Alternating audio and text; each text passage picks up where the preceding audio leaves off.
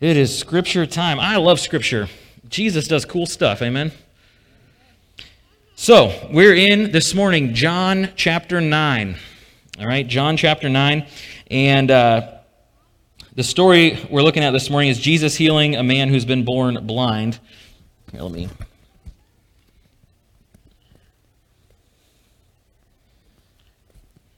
I'll tell you what, I'm about done with those things. uh, so Jesus heals a man. He's in John chapter 9. Let me read it for you. It says, As he went along, he being Jesus, he saw a man blind from birth. His disciples asked him, Rabbi, who sinned, this man or his parents, that he was born blind? Neither this man nor his parents sinned, said Jesus, but this happened so that the work of God might be displayed in his life. As long as it is day, we must do the work of him who sent me. Night is coming when no one can work. While I'm in the world, I am the light of the world. Having said this, he spit on the ground and made some mud with the saliva and put it on the man's eyes. Go, he told them, wash in the pool of Siloam.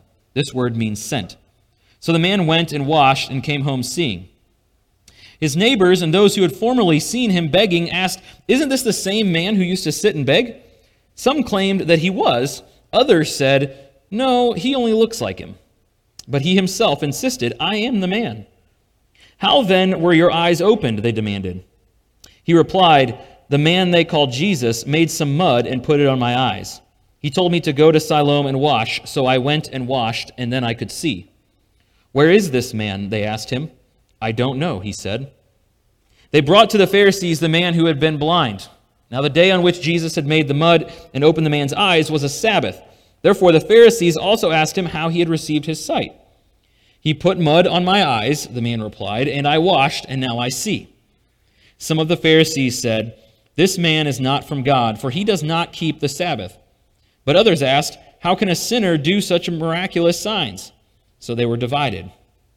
Finally, they turned again to the blind man. What have you to say about him? It was your eyes he opened. The man replied, He is a prophet. The Jews still did not believe that he had been blind and had received his sight until they sent for the man's parents. Is this your son? They asked. Is this the one you say was born blind? How is it that he now can see? We know he is our son, the parents answered, and we know he was born blind, but how he can see now or who opened his eyes, we don't know. Ask him. He is of age, he will speak for himself. His parents said this because they were afraid of the Jews, for already the Jews had decided that anyone who acknowledged that Jesus was the Christ would be put out of the synagogue. That was why his parents said, He is of age, ask him. A second time they summoned the man who had been blind. Give glory to God, they said. We know this man is a sinner. He replied, Whether he is a sinner or not, I don't know. One thing I do know I was blind, but now I see. What a story! what a story, right? And uh, this series has been all about storytelling. Uh, John, fair warning, I'm going to be some, I'm going to be doing some Roman. I'm going to need some room. Uh, so, our series has been a bunch of storytelling, right? We've been uh, talking about Soak the City, which is all about how do we bring Jesus to our city? How, how do we soak our city with Jesus, right? And so we've been doing it through prayer, through our prayer initiative, Soak the City, right? Which is what I've been plugging, right? Go get signed up, okay? But we've also been doing it on Sunday mornings. We've been looking at how Jesus interacts with people in his city, in Jerusalem, and figuring out what that means for us. How do we interact with people the same way Jesus did? Because, you know, Jesus spent most of his ministry just interacting with people. He just met people wherever they were, and he did amazing things. And so this week in our story, Jesus once again finds a person in great need, a man who uh, we find has been born blind. Right? And so the disciples, they come from this, this era and this idea that if, if there's a physical ailment going on, it's a result of somebody's sin. So they immediately assume that this man who has been who is blind, somebody had to have sinned to make him blind. So their question to Jesus that starts this whole encounter says, Well, who sinned to make him blind? And it's kind of a funny question, honestly, because they said, Well, is it his parents or was it him? And you have to wonder, it obviously couldn't have been him, right? Because if he's born blind, How do you sin before you're even born? right? So, so they're saying, well, in other words, what they're asking really is, what did his parents do to get a kid who can't see? What did they do? And Jesus, sort of picking up on their misguidedness here, Jesus says, Look, nobody sinned. This guy is blind so that you could see the glory of God. Right? In other words, this guy's blindness is going to be used so that I can show you just how amazing God is.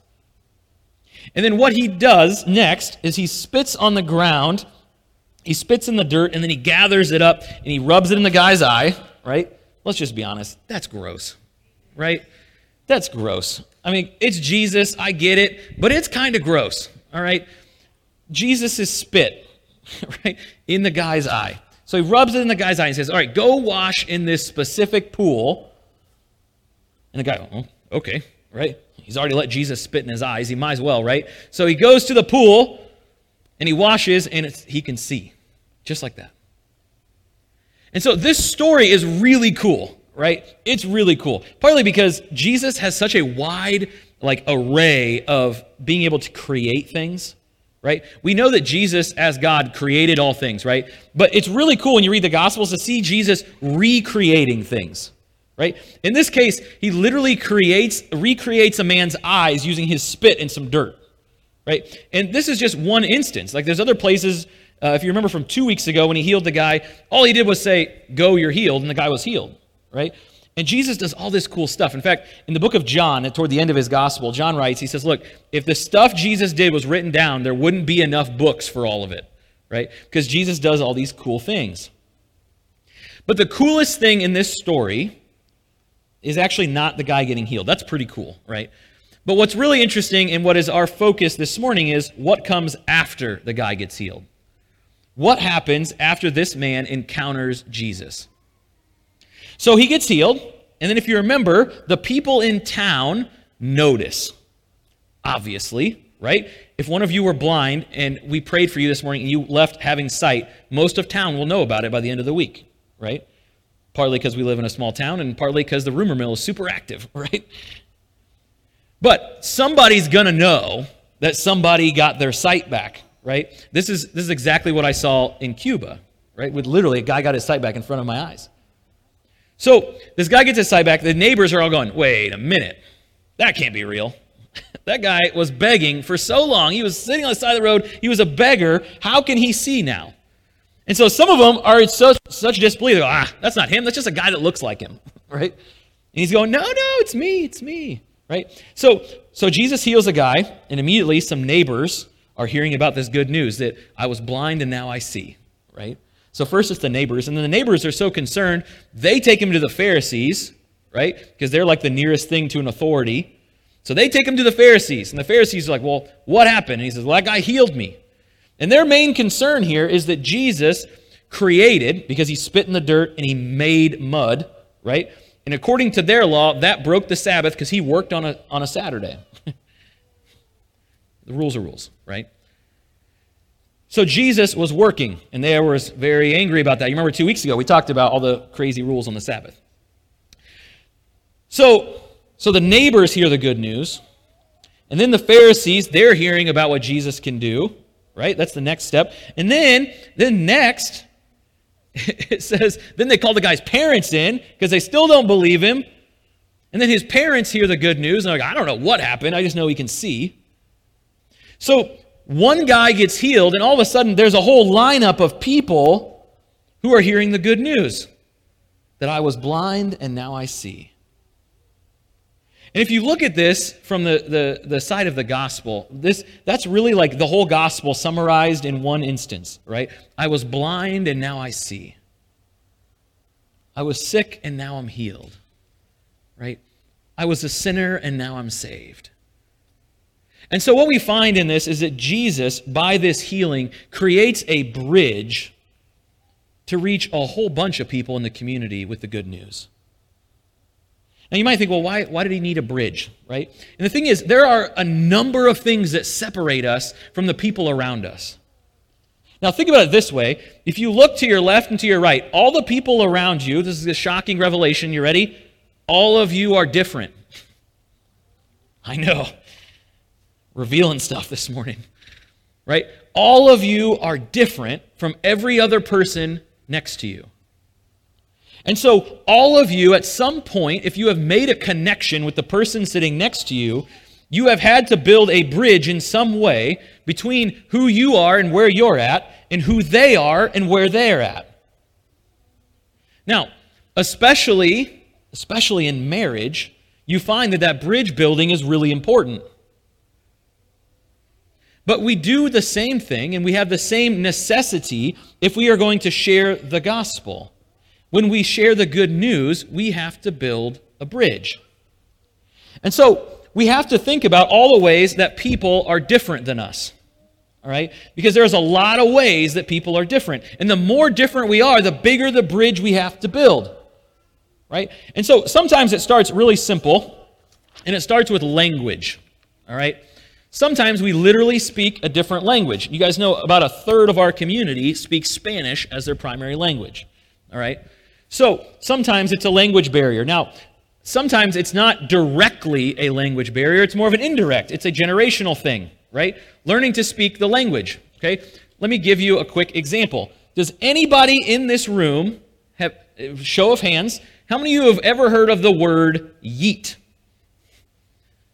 Okay, look, like five of you, all of you younger than 35, right? Oh, Tom, you're, man, props to you.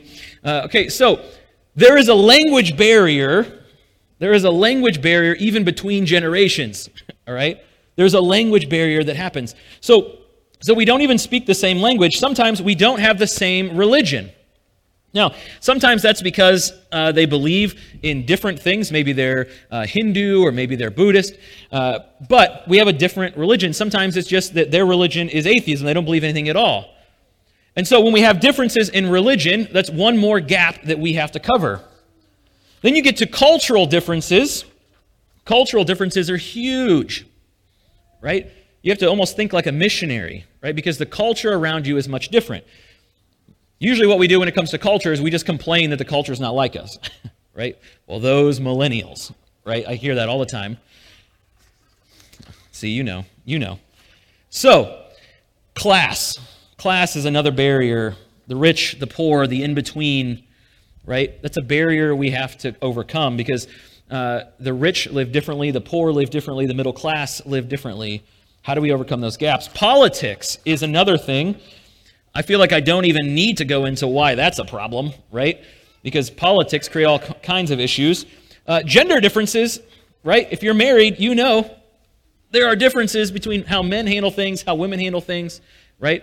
There's a gap there. And then finally, you come down to the most obvious one, which is you're a stranger, right? When you, if you were to walk out of this church this morning and you walk down the street, nine out of 10 people you meet are probably going to be people you don't know, right? So you're not usually going to just walk up to that person and be like, Excuse me, have you heard about Jesus? You, have you heard the good news? Right? You're not going to do that. Why? Because you don't know them. Right? They don't care what you know about because you are a stranger. so why would they care what you know about? It also creates a, sort of the unknown, right? We all have sort of this inherent fear of the unknown. So when we don't know someone, we think, well, why would that person, how can I know that that person's going to have what's best for me in mind. How do I know that? Because I don't know them. So we build this giant gap, and it's not intentional, it's just inherent, right? And so on this side, we have Jesus. We have the good news, the thing that, that we know changes your life. And on the other side are the people that need to know about it. Now, at some point in your life, you were here. Maybe even this morning, you were here. But somebody somewhere built a bridge to get you to here. Somebody helped you come to know Jesus because they built a bridge across our chasm, right? Instead of being a stranger, somebody built relationship with you. Somebody spent time with you and poured into your life and spoke into you and encouraged you. And it doesn't even have to be like an intentional, uh, you know, like discipling type thing. Relationship is simple. It's going out to lunch. It's playing disc golf, right? It's doing things that get you to know other people. Willing hands, making relationships, right? And then gender, right?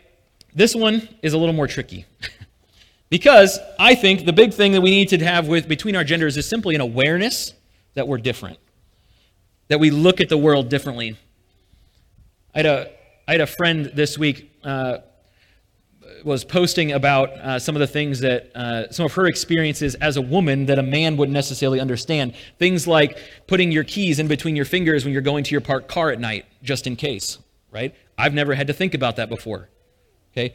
These things are just an awareness of the difference. Politics, how do you bridge politics? That's, that's the million dollar question, isn't it? Right? I take the easy way out, I just don't participate, right? Instead, I participate in what I'm calling the kingdom, right? God's stuff, focusing on the kingdom things, because kingdom things are eternal. Kingdom things go across party lines, they go across politics. The kingdom of God overarches all of it. Because, newsflash, just so you know, your political party, no matter which one you are a part of, does not represent the kingdom of God. Because the kingdom of God is so much bigger and overarching than all of that. The kingdom of God is so much more. And so we bridge that. How do you bridge class stuff? Right? If, if you're rich and you're trying to reach the poor, if you're, if you're the poor and you're trying to reach the rich, right? And, and I'll tell you, this is never set in my mind more than when I went started going to Uganda. Because in Uganda, they have nothing. I mean, they live on less than a dollar a day. Less than a dollar a day. They're lucky to get a dollar a day. And yet, their faith is so far beyond anything I've ever experienced anywhere else. Right? In fact, it's so much that the Africans are now sending missionaries to the United States because we need to know Jesus, right? So how do you how do you bridge a class class gap? I think empathy. It's a recognition that you know what, we may not come from the same place, we may not have the same background, we're not at the same economic level, but we all need the same things. We all need basic necessities. We all need to be taken care of. We all need Jesus. How do you bridge a culture? That one's simple education, right? You think of it like a missionary, okay? It used to be that you could assume your neighbor was a Christian. That day is long gone, friends. Most of your neighbors do not know Jesus, or at least not the Jesus of the Gospels, the Jesus who says, Come and follow me, right? a lot of a lot of your neighbors who do know Jesus or say they know Jesus, they know Jesus as I've said the right prayer, so I've got my ticket to heaven. But you won't find that in the Gospels. You don't find Jesus saying that. So you educate yourself like a missionary. You learn the culture, right? I'm still learning. We're always learning. When it comes to religion, what I find works best is connection. Connection. What, what about our religions is the same? What is it that brings us together? What shared goals do we have, right? Because even people who don't believe in any sort of God or follow any sort of religion, even those people believe that the homeless should have a house. Even those people believe that those who are hungry should have food on their plates. Right? There are things that we share across religious spectrums no matter what we believe or if we believe. There are shared values that we have. So, what connects us? What things do we share? And then finally, when it comes to language, I think humility is the right word. Because if you've ever tried to learn another language, it is a humbling experience, friends. It is humbling, right? Uh, one of the, my best examples, uh, a couple years ago when I was in Uganda, uh, they, their English in Uganda, English is their national language, but they speak Luganda and Lusoga, a couple of uh, more tribal languages. And, uh, but they're very British in the way that they speak, because they were a British colony up and through like 1968. So they have a very British way of speaking and saying things. So our driver on most of our trips is a guy named Herbert, but they call him Hubbut right? Because they don't pronounce their R's nearly as harshly as we do, and they really like to make fun of us for that, right? It's like a running joke now. They say, I ask them, what, what driver did you hire? And they go, Herbert. They just make fun of us, right? So it's funny. So it's a humbling experience to learn a second language, to, to learn a language that people are speaking. And, uh, and the great part is when you come into a language learning with humility, people have a lot more grace right? They're a lot more graceful. if you don't come in thinking you got it all figured out. And so, so we bridge our gap. We build this bridge so that our friends and our family who, who, are, who are on this side of it can come.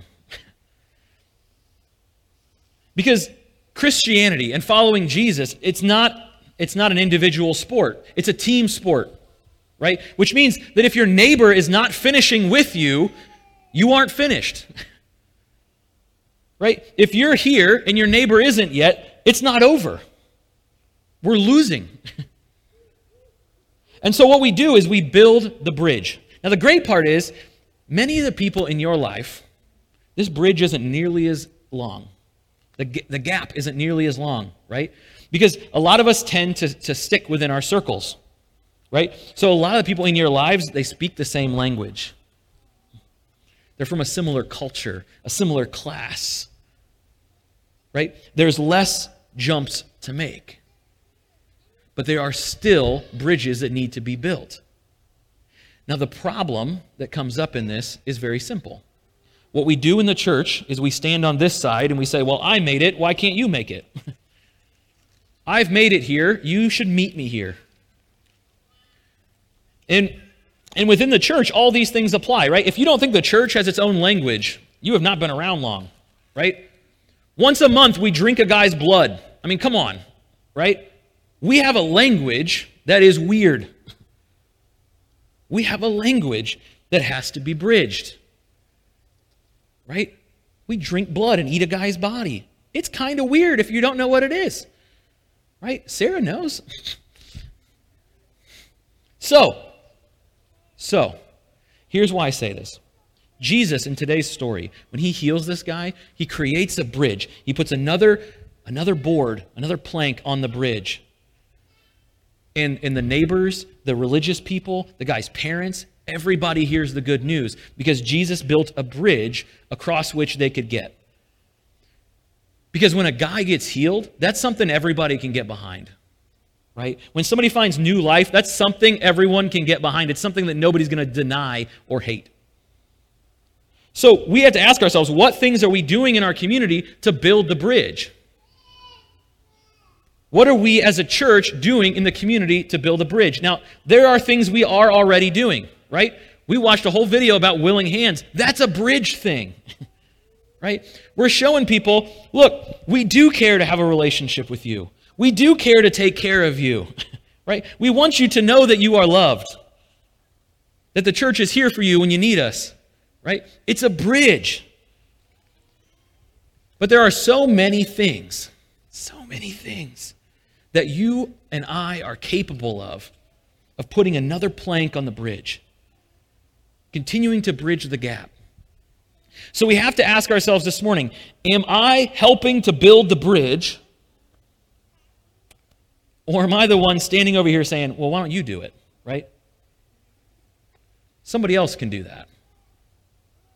Somebody else can go reach the lost. Somebody else can go take care of the poor. Somebody else can, can, can reach that culture that I don't understand.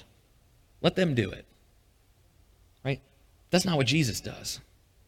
In today's story, Jesus went straight to the man, straight to him, and he healed him. He built a bridge. So, what bridges are we building? Or maybe even better yet, are we building them? are we building bridges for the people in our lives?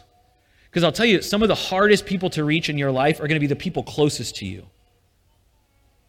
Because the people closest to you know what you're like when your guard is down. right? They know that when it comes to politics, you're kind of a jerk. They know that when it comes to culture, you just spend a bunch of time mocking the things they love. Right? They know that. Which is why that inner circle, your inner circle, your, your friends and your family, your closest to you, that's why it can be so hard. Is because when you go to build a bridge there, the bridge has to start with saying, look, this bridge I built before, I need to burn that one down and start over. because it was built on things it shouldn't have been. So, where are you building bridges? What things are you doing to help get across the things that make us different? What are we doing? Now, normally, I'd give you an answer, right? I'm going to say, well, you could do this or this or this. But here's the thing you know your life, you know it a whole lot better than I do. You know where you're at. So I've really got I've got two challenges for you this week, which normally I don't do, right? I leave you with one because I think one's enough, but I'm going to give you two just because I think some of you are different places. Okay, the first one is this. If you're if you're already on this side and you're like, "Look, I know Jesus. Somebody built the bridge for me and I made it here." right? Then your job this week, your your challenge is to figure out how can I build the bridge? Right? How can I show humility when I'm when I'm meeting with teenagers that I don't understand? How can I connect with people who don't believe anything? How can I educate myself on cultures that I don't get? How do I show empathy for those who haven't had the same life I've had? Right? Build the bridge. Okay? Figure out what plank it is you need to put in next. But the other thing is that if you're on the other side, right? If you're like, look, I'm searching, I'm, I'm looking for something, right? I want you to know this morning that Jesus, Jesus does all of these things. His people may not be very good at it. We're learning, but we're not very good at it. But Jesus, Jesus does all of these things. Jesus is perfect at meeting you right where you are. As Sarah put it this morning with the children's message, the come as you are, right? Jesus doesn't ask anything of you. He's not asking you to cross the bridge, right? Jesus is building the bridge so that he can walk across it and find you over here and take you by the hand and help you get to where you need to be. That's what Jesus does. So I'm not asking you this morning, right? If you're like, look, I'm still looking, I'm not sure about this whole thing, I'm not asking you to cross any bridges. All I'm saying is that Jesus, Jesus will do it if you ask. Jesus will do it. Let me pray. God, we're thankful that you crossed the bridge for us. That when we were lost, when we were seeking, when we were not sure what came next, God, you did. You knew exactly what to do. And so we're thankful that you built the bridge to come and seek us out. And we're thankful this morning, Lord, that you continue to seek us out. Because as much as we want to think that we get to the one side of the bridge and we stay there forever, God, we continue to wonder even over there. So help us, Lord. Help us to build bridges so that others would know you. Help us to live with humility and connection, education and empathy, kingdom awareness and relationship. Lord, help us to live a life that creates bridges for those around us so that not just us, but everyone that we meet or know would come to know you as well. So help us, Lord. We pray in Jesus' name. Amen.